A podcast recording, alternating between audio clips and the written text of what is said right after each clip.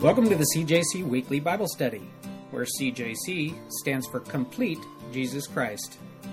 If your perspective of Jesus is based only on teachings from the New Testament, then your understanding is incomplete. Regarding what we often call the Old Testament, Jesus himself said, These are the very scriptures that testify about me. So won't you join us today in our study where we esteem the newer and the older testaments alike? I'm your host, Jeff Smith, and currently we're working our way verse by verse through the first book of the Bible, Genesis.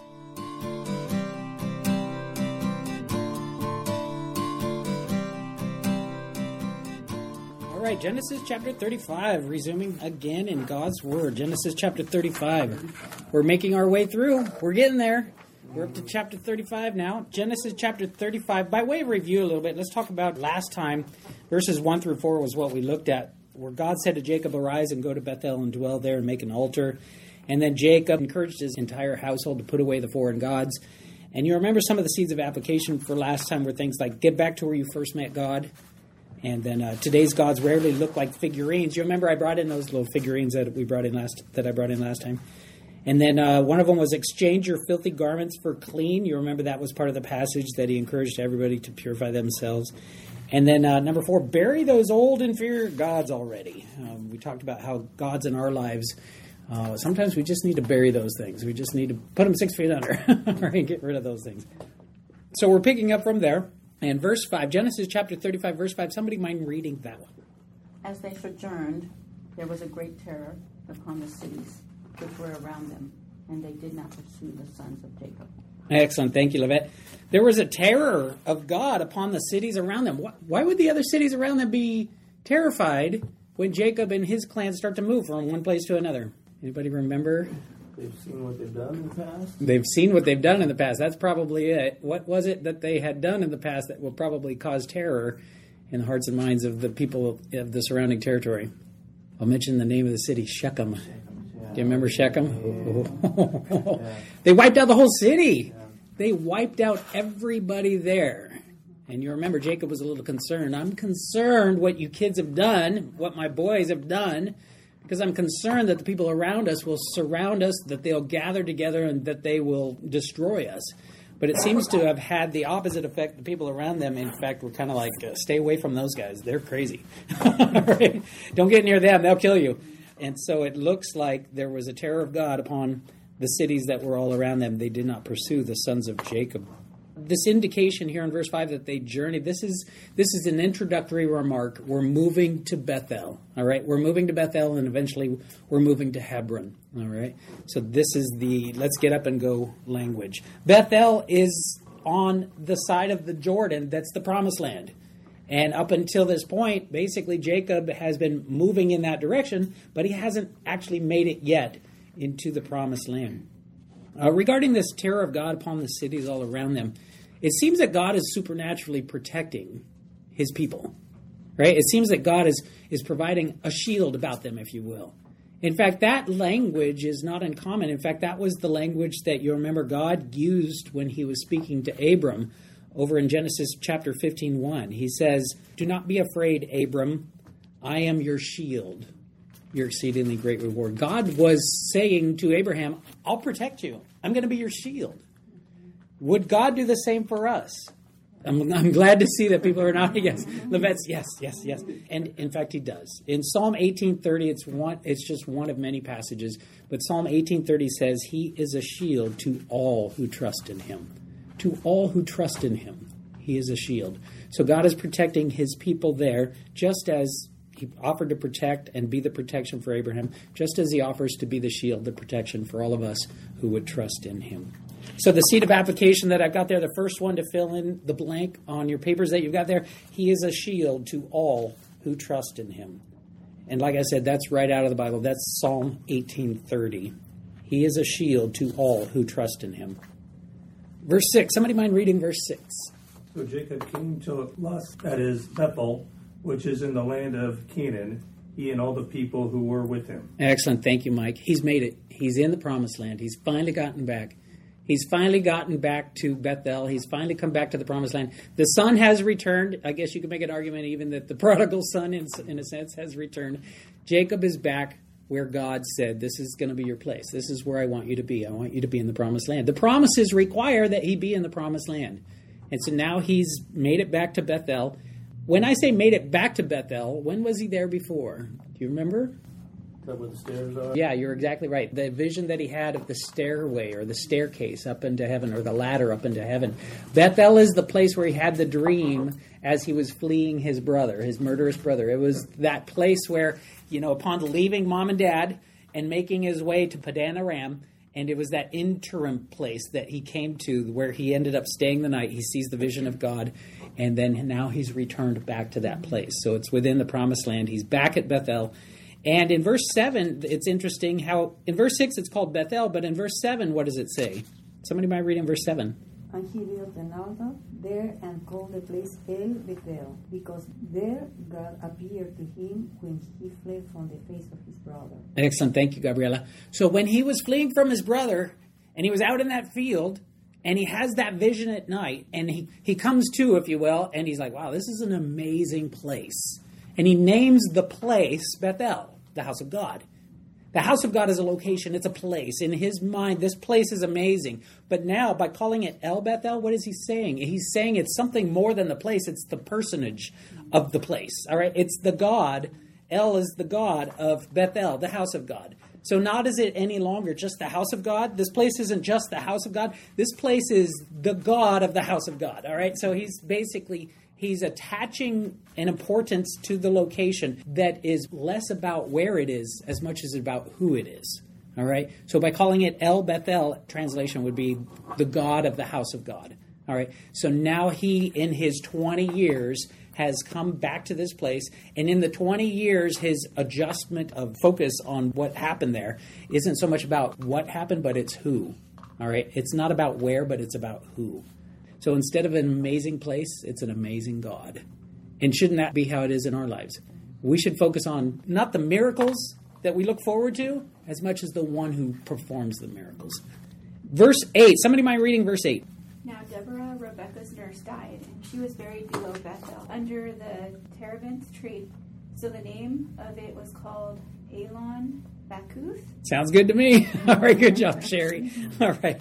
Elon Bakuth, that name right there, the, those last two words that we have there is transliteration. It's basically Hebrew, but in translating it, it would be oak of weeping. All right, so a terebinth tree was often associated with as an oak tree. So the place where she she's buried, this place where they buried Deborah, is the oak of weeping, or Elon Bakuth. Uh, who is it that died? Yes, yes. Deborah. All right, so who is Deborah? It tells us a little bit about her right there, right? Yes. Who's nurse? Rebecca's name. Rebecca's nurse. Who's Rebecca? Wife? Yeah, his wife, right? It's Isn't it? Isaac's wife. Isaac's wife. Isaac and Rebecca, yeah. Rachel. So who's the character we're following right now? It's Jacob, right? So we're following the exploits of Jacob. We're following Jacob. Jacob went to Padan Aram, right? He left his mom, Rebecca, he left his dad, Isaac, in Canaan, in the promised land. He went to Padan Aram. He goes over there, he ends up coming back with a very large family. But here we read that somebody else is in attendance with this party that we didn't know about. This person named Deborah, who's introduced to us or told to us, is Rebecca's nurse. The place that we were introduced to her originally was in chapter 24, verse 59. Somebody writing reading chapter 24, verse 59. They sent away Rebecca, their sister, and her nurse, and Abraham's servant and his men. Excellent. Thank you, Mike. It doesn't even name her there. You see that? Deborah's not even named. The only other time we have a reference to Deborah so far has been this unnamed servant or handmaid or maiden that goes along with Rebecca. That was the first time and the last time that we saw her. And here she shows up here. Now imagine that was when Rebecca was, yes, the whole family is good to go with Rebecca following Abraham's servant to go and be a wife, okay, to Isaac. So this is before she's even met Isaac. She left with her nurse, with Deborah, to go and be Isaac's bride. They come together. Rebecca gets pregnant. They have kids. They have Esau and Jacob, twin boys. You know, and remember, she was like, "Oh, there's this fighting going on inside of me." And God says to her, "You've got two nations fighting it out in your womb." And then Esau's born, and then Jacob. And now you can imagine who's going to be raising Jacob. Well, it's going to be Rebecca, but it's also going to be the nurse because twin boys, that's going to be a handful. If you have a nurse, you know, uh, yeah, you're going to utilize the services of the nurse as much as you can. So, do you suppose Deborah had a, a big role in raising Jacob? Absolutely. Absolutely. So, Deborah had a big role raising Jacob.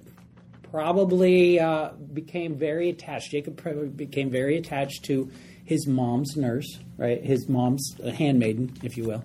And uh, here we read of her death and her burial, and somehow she seemed to be in the company of Jacob and his family.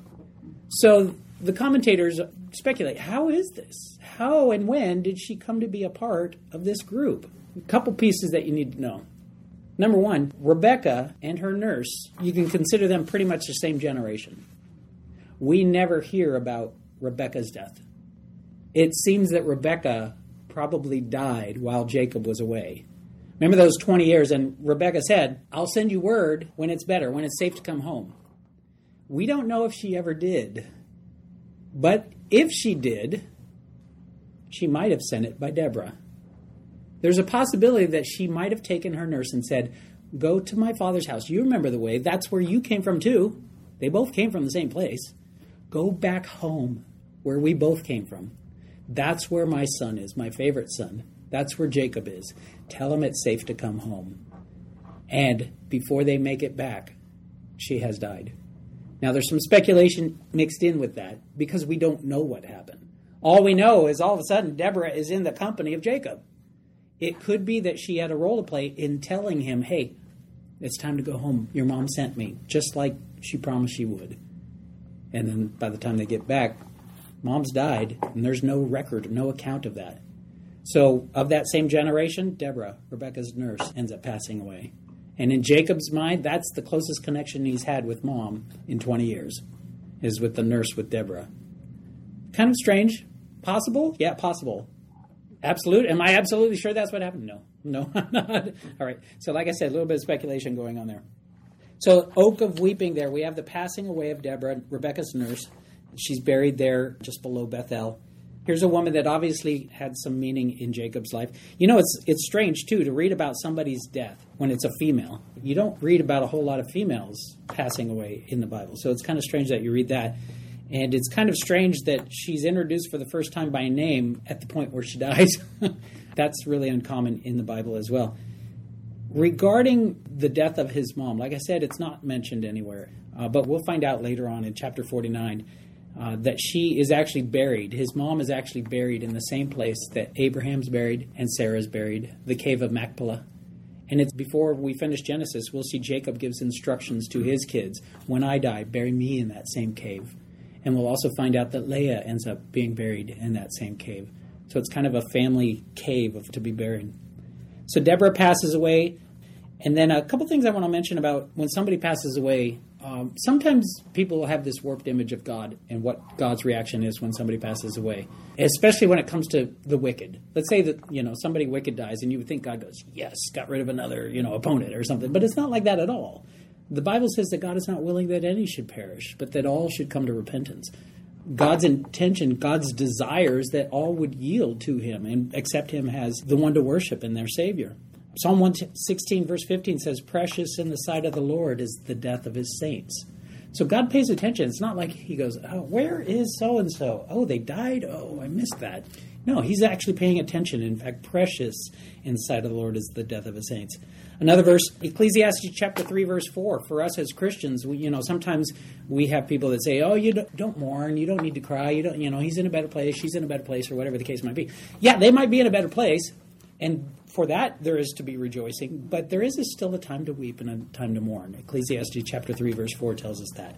A time to weep, a time to mourn, and uh, what better time to weep and mourn than when a loved one has passed away? But Paul, when he's writing to the church in Thessalonica, he does want to make clear something, though. In fact, he starts off the passage by saying, I do not want you to be ignorant, brethren. And why would he say such a thing? That sounds kind of harsh. Because they were being ignorant of that very thing. And the thing that he didn't want them to be ignorant about is that we should not mourn as those who have no hope. So when you have a loved one that passes away, if they're a Christian, if they're a believer in God, yeah, it's a time for mourning, it's a time for weeping, but you don't need to mourn and weep like those who have no hope. It's a different kind. You know, you're going to miss them, but it's also you recognize you will be with them again because they're going to be rising up again from the dead.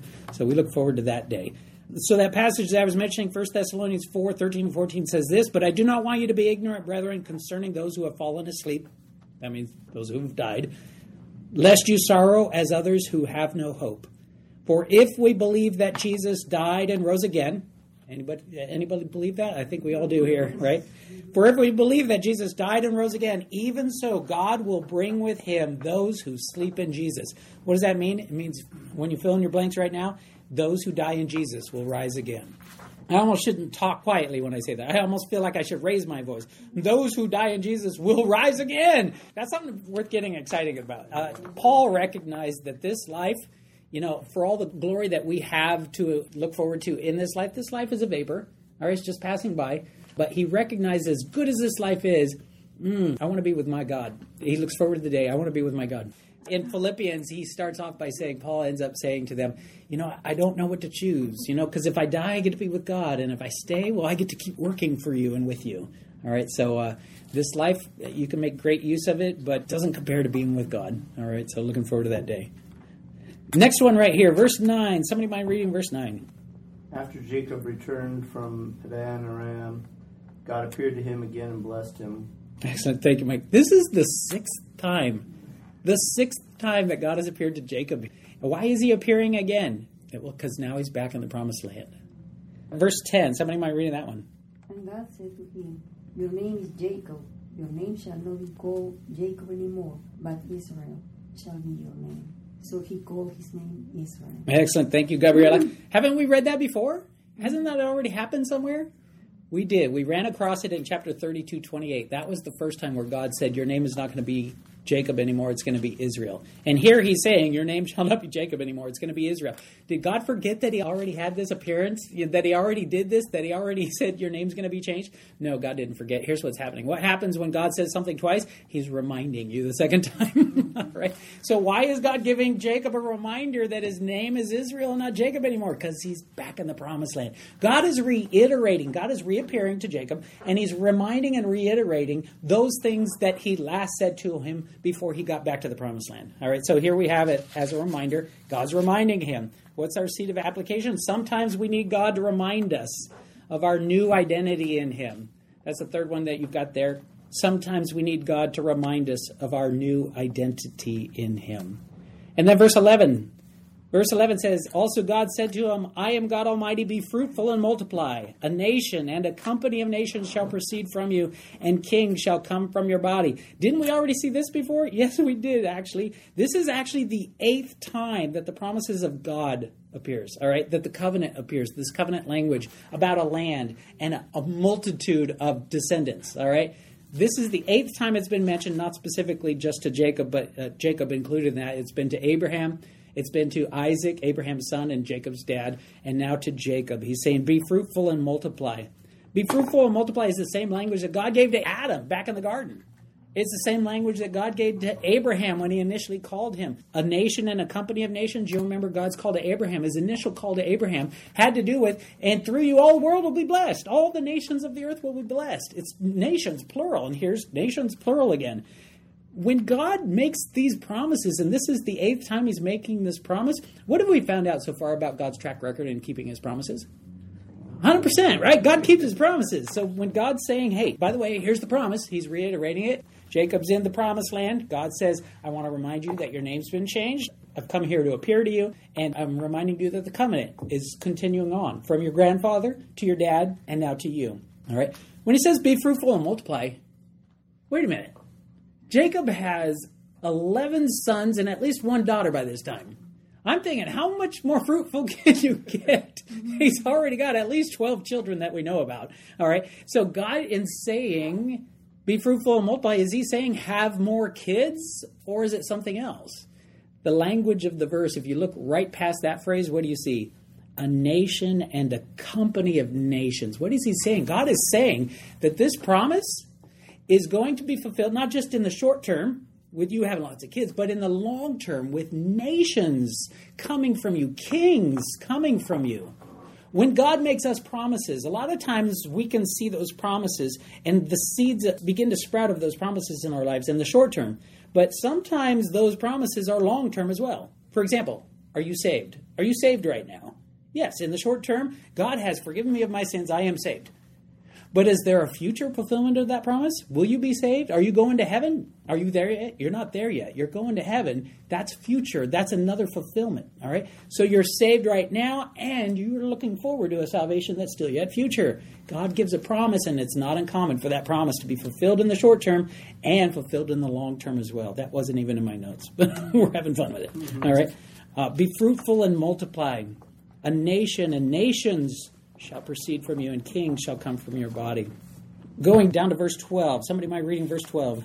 The land which I gave Abraham and Isaac, I give to you and to your descendants after you, I give this land. Excellent. Thank you, Mike. So here's the promise of the land. So we've had the promise of the many descendants and the promise of the land. That's the consistent two part promise that we've been seeing all along that was given to Abraham, his grandfather, that was given to Isaac, his father, and now given to him. A promise of descendants and a promise of land. Seed of application right there for that verse. Sometimes we need to be reminded of the promises ahead. Sometimes we need to be reminded of the promises ahead. Verse 13. Somebody might read it, verse 13. And God went up from him at the place where he had talked with him. Excellent. Thank you, Mike. So let me ask you a question. 20 years God's been with Jacob and Jacob's been with God. It was 20 years ago that Jacob left his home. It was 20 years ago that Jacob met God at Bethel that first time. In those 20 years that God has been with Jacob and Jacob has been with God, has Jacob been a follower of God? Yes. Yeah. He's matured in his spiritual walk with God. So he's been a follower of God. Has he been learning from God? I would hope so. We've seen him maturing, and we've seen a spiritual maturity coming over him. Uh, what do you call somebody who learns from God and follows God? The word is actually disciple. All right. So even nowadays, if you are a learner of God and a follower of God. You are a disciple of God. You're a disciple. So why am I saying this? Well, I'm having a little fun with this. Then God went up from him. Who's him? It's Jacob. It's one of his disciples, right? It's one of God's disciples. So God went up from his disciple Jacob in the place where he talked with him. So God was having a conversation with him. And then it sounds like when the conversation was over that God went up from his disciple. Do we have a picture of that anywhere else in the Bible that God is having a conversation with his disciples and then he ends up leaving by going up? We do in Acts chapter 1, verse 9. In Acts chapter 1, verse 9, this is the resurrected Jesus. And the resurrected Jesus hangs out with his disciples on the earth for 40 additional days before he goes up. And what does it say in Acts chapter 1, verse 9? It says, Now when he had spoken these things, there's that talking, right? He's talking with his disciples, just as we saw God here speaking with Jacob. Now, when he had spoken these things, while they watched, who's the they? It's the disciples. While they watched, he was taken up, and a cloud received him out of their sight. Just as God left Jacob here all the way back in Genesis chapter 35. God talks with Jacob, and then God goes up and leaves his disciple, his disciple Jacob down there. We have it repeated with Jesus over in Acts chapter 1, verse 9. Jesus is talking with his disciples. He goes up, and what? He goes up, and it says a cloud hid him from their sight. And the disciples are left, and they're wondering, what is this all about? And then what happens? In verse 10, it says, angels appear. And angels appear to the disciples, and the angels say, Why are you men looking up here? This same Jesus, who you have seen go up into heaven, will come back again in the same way you have seen him go. What is that? He's going to come back down again. He, we're looking forward to that day. That's still yet future for us. So just as he has gone up into heaven, what do we talk about? We talk about meeting the Lord in the air, meeting the Lord in the clouds. That's language that has to do with the way Jesus left. That's language that has to do with the way that Paul taught about the second coming of Christ, that he's going to come back again, he's going to come in the clouds, and the whole earth is going to see him. And oh, this amazing thing that we're looking forward to called the second coming.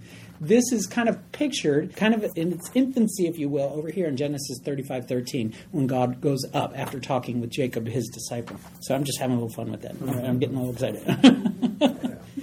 Genesis chapter 35, verses 14 and 15. Somebody mind reading that?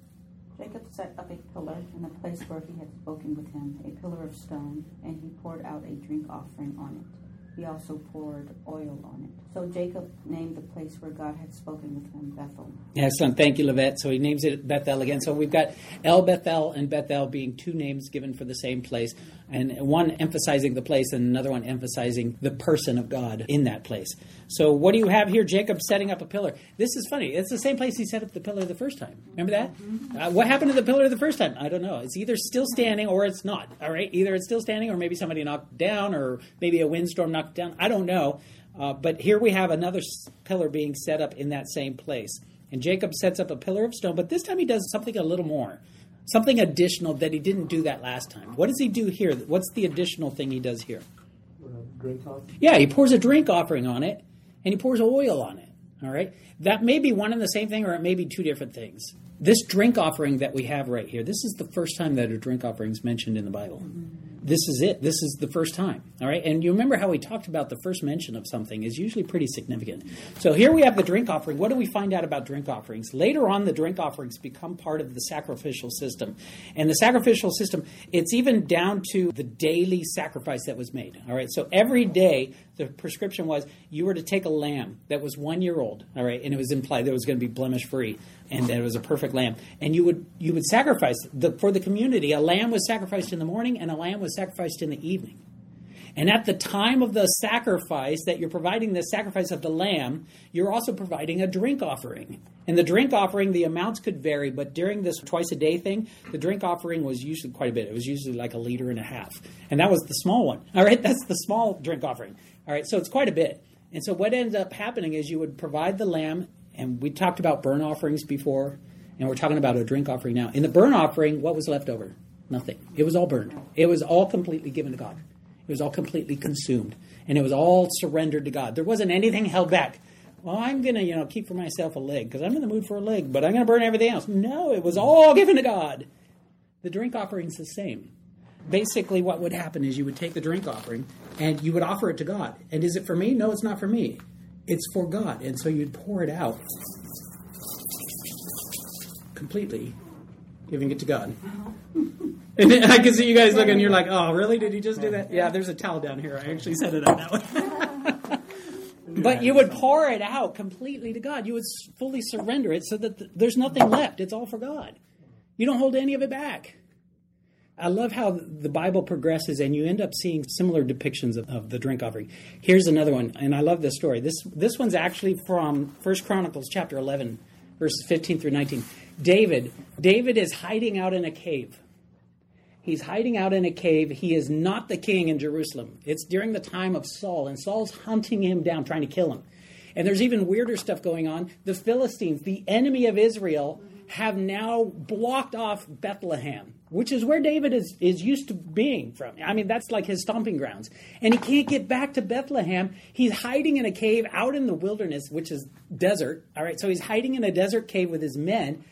And he says to them, he says, Boy, I really like the water at Bethlehem. I wish I could have a drink of the water at Bethlehem from that well by the gate. And this story picks up from there, and three of his men, who become the most renowned of his men, take it upon themselves and they sneak out and they sneak and they fight the Philistines and they fight their way back to the gate at Bethlehem and they get David a drink of water from the well at the gate of Bethlehem. And then they fight their way back. And I imagine, what does that look like? I mean, it's one thing as you're fighting your way through the Philistines and you're a trained warrior and you've got your sword and you're just going to town and this horrific battle and you break through the enemy lines, you get to the well, and what happens? One guy's, what, filling up a cup? You know, they didn't have little CamelBak cups. They didn't have the little kind travel mugs that, you know, keep it from dry. So what are you doing? Are you fighting your way back with this cup? Oh, don't spill it. I mean, what does that look like? I think it looks like a Super Bowl commercial or something. And they're fighting their way back, and they get back to David, and they take they take the water from the gate at Bethlehem, just as he was saying, Wow, that, that water, I love that water. And they offer it to him. And what does he do? He takes it and he says, I can't drink this. This this is more precious. I mean, this is so precious. It's as precious as the blood of the men who fought to go get it. And I used to read through that passage. I was thinking, man, I fought my way to get you that cup of water, and you're not going to drink it? No, no, no, no. It's something more than that. You say, wow. I would have been pleased if he would have drank the water I brought back to him, but now I'm even more humbled and in awe that he took it and poured it out. that he offered it to God as saying, That's precious. That's just as precious as the blood of the people who fought their way to it. And those three end up becoming the heroes of the list of names of people that are David's strongest allies and closest friends and hardest of the hardened warriors. All right, and those three are in a group of the top three, if you will. So what happens? He pours it out. Where did you find that? First Chronicles. First Chronicles chapter 11, verses 15 through 19. Another place that talks about pouring out. Psalm 62 8. Trust in him at all times, you people. Pour out your heart before him. God is a refuge for us. What is that talking about? That's talking about a God that we trust. We've come to trust God, and what do we do? We're invited to pour out our hearts to Him, pour out our concerns, pour out our anxieties, pour out our fears. What is it? We trust God, and so we pour these things out to Him. We're invited by the psalmist to pour over these things, to completely devote these things to Him. Another one, Lamentations 2:19. Lamentations 2:19, it's a different kind of pour out your heart. It says here, Arise, cry out in the night at the beginning of the watches. Pour out your heart like water before the face of the Lord. Lift your hands toward him for the life of your young children who faint from hunger at the head of every street. We're to pour out our hearts, but what kind of pour out our hearts there? It's pouring out our hearts for people that are suffering, especially suffering children. It's a call to God's people, those followers of God, to cry out to God, to pour out our heart to God when people are in pain, when people are suffering, when people are hungry, and especially when it's the children. Another one, Psalm 22. If you're not familiar with Psalm 22, I encourage you to read it today after the study's over. Psalm 22 is a psalm you cannot help but read and go, wow, this was what was on Jesus' mind when he hung on the cross and bled for me when he died for my sins and he bled to death while he was on the cross, this is what was on his mind. You read such verses in this as verse 1 My God, my God, why have you forsaken me? That was on Jesus' very lips spoken when he was on the cross. Uh, how about Psalm 22, verse 8? Quote, He trusted in the Lord, let him rescue him, let him deliver him, since he delights in him. Remember, that was the words in the mouths of the people who stood at the foot of the cross, pointing and jeering at Jesus and saying, Hey, he thinks he's the son of God. Then why doesn't God deliver him? Let's see God deliver him. Oh, you're a follower of God. You're the son of God. Where is he? Why isn't he delivering you? And we see those words in Psalm 22 8. We see in Psalm 22 16 and 17, For dogs have surrounded me, the congregation of the wicked has enclosed me, they pierced my hands and feet. Describing for what we see as, wow, that, that's the language of crucifixion. But the strange thing is, crucifixion didn't exist when the psalmist wrote these words it's really interesting to read Psalm 22 and recognize that's what's on Jesus' mind as he's hanging on the cross. But right in the middle of it is verse 14, where Jesus says, I am poured out like water. When he sheds his blood for us, it's all devoted to God, it's all poured out. For whose benefit? Not his, it's for ours. It's for our benefit. He bled and died on the cross because of the sins that we couldn't atone for. How about another place where something's poured out? Day of Pentecost, Peter, he's preaching. This is in Acts chapter 2. In Acts chapter 2, the Holy Spirit comes on the 120 believers who are in the upper room, and they go out of the upper room and they begin to speak in different tongues. And the people that are in the city at the time are from all over the known world at that time. And the people from the, the entire known world have different languages. And they're standing around going, what is that that I hear? I hear people speaking in a language that I understand. And somebody else over here goes, I hear people speaking in a language I understand. And they're recognizing that these people, these 120 people, are proclaiming the works and the wonders of God. And the people are drawn to this, going, What is this amazing thing that's happening right now? And Peter stands up and he preaches a sermon. And you read the whole thing, and it sounds like the sermon is probably only five minutes long. And the people are laughing. They're saying, I know what it is. They're drunk. They've had too much wine. And that's what Peter, that's where Peter starts his sermon. They have not had too much wine. And he begins the sermon that ends up incorporating the words of Joel. In the book of Joel, chapter 2, verses 28 through 32, Peter says this is to fulfill what was spoken of in the prophet. And he's speaking of Joel, chapter 2, where the Holy Spirit would be poured out the Holy Spirit would be poured out. We have something else being poured out here. What is it? It's the Holy Spirit of God. And Peter says the prophet spoke about this a long time ago, and we are seeing the fulfillment of that today, that the Holy Spirit is being poured out. Something else being poured out. Paul. Philippians chapter 2, verse 17. he says, Yes, and if I am being poured out as a drink offering on the sacrifice and service of your faith, I am glad and rejoice with you all. Paul recognized his life. Paul looked at his life as a drink offering as he was being poured out. Paul looked at it as being poured out in devotion to God and in the service of the people in Philippi, the believers in Philippi. And it wasn't something that was like, oh, what a drag. no. When you're being poured out like that, you're being poured out for God's purposes, fully devoted to God. And then what happens in 2 Timothy as Paul's nearing the end of his life, chapter 4, verses 6 through 8, 2 Timothy 4, 6 through 8, Paul says this to Timothy, the young pastor. He says, For I am already being poured out as a drink offering, and the time of my departure is at hand. I have fought the good fight. I have finished the race. I have kept the faith. And finally, there is laid up for me the crown of righteousness, which the Lord, the righteous judge, will give to me on that day, and not to me only, but also to all who have loved his appearing. Paul saying, My life poured out, completely devoted to God. Two other places talk about things being poured out. One is the book of Revelation. Lots of passages of stuff being poured out in the book of Revelation. But let me sum it up with this. I'll say uh, what was poured out there in the book of Revelation? The wrath of God the wrath of God. When you look at it in Revelation chapter 14, verses 9 and 10, it says, Then a third angel followed them, saying with a loud voice, If anyone worships the beast in his image and receives his mark on his forehead or on his hand, he himself shall also drink of the wine of the wrath of God, which is poured out full strength into the cup of his indignation. I guess I should look at also Revelation 16. And a lot of times in Revelation 16, but uh, verse 1 Then I heard a loud voice from the temple saying to the seven angels, Go and pour out the bowls of the wrath of God on the earth. What's being poured out there is the wrath of God. We see the wrath of God being poured out. Another place, Zechariah, something else being poured out. Zechariah chapter 12, verse 10. Zechariah is a prophet in the Old Testament. And in the Old Testament, in Zechariah chapter 12, verse 10, we have the prophet saying this And I will pour on the house of David and on the inhabitants of Jerusalem the spirit of grace and supplication. You're probably thinking, oh, okay, that's kind of an obscure passage, but it's a momentous passage. Listen to the rest. Then they will look on me whom they pierced. Yes, they will mourn for him as one mourns for his only son, and grieve for him as one grieves for a firstborn.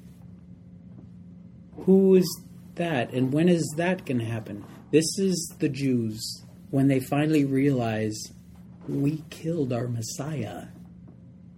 We killed the very one God sent that we were looking for, that was promised. We killed him.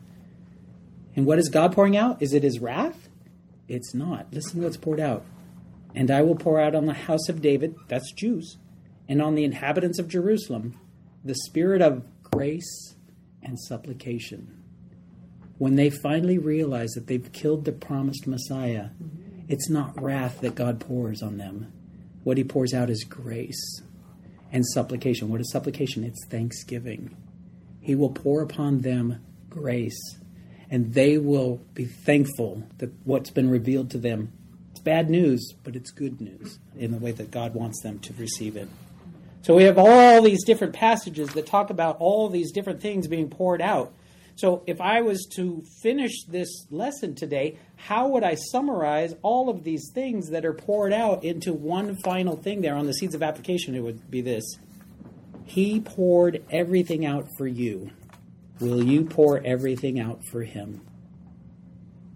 He poured everything out for you. Will you pour everything out for Him? All right, let's go ahead and close in prayer.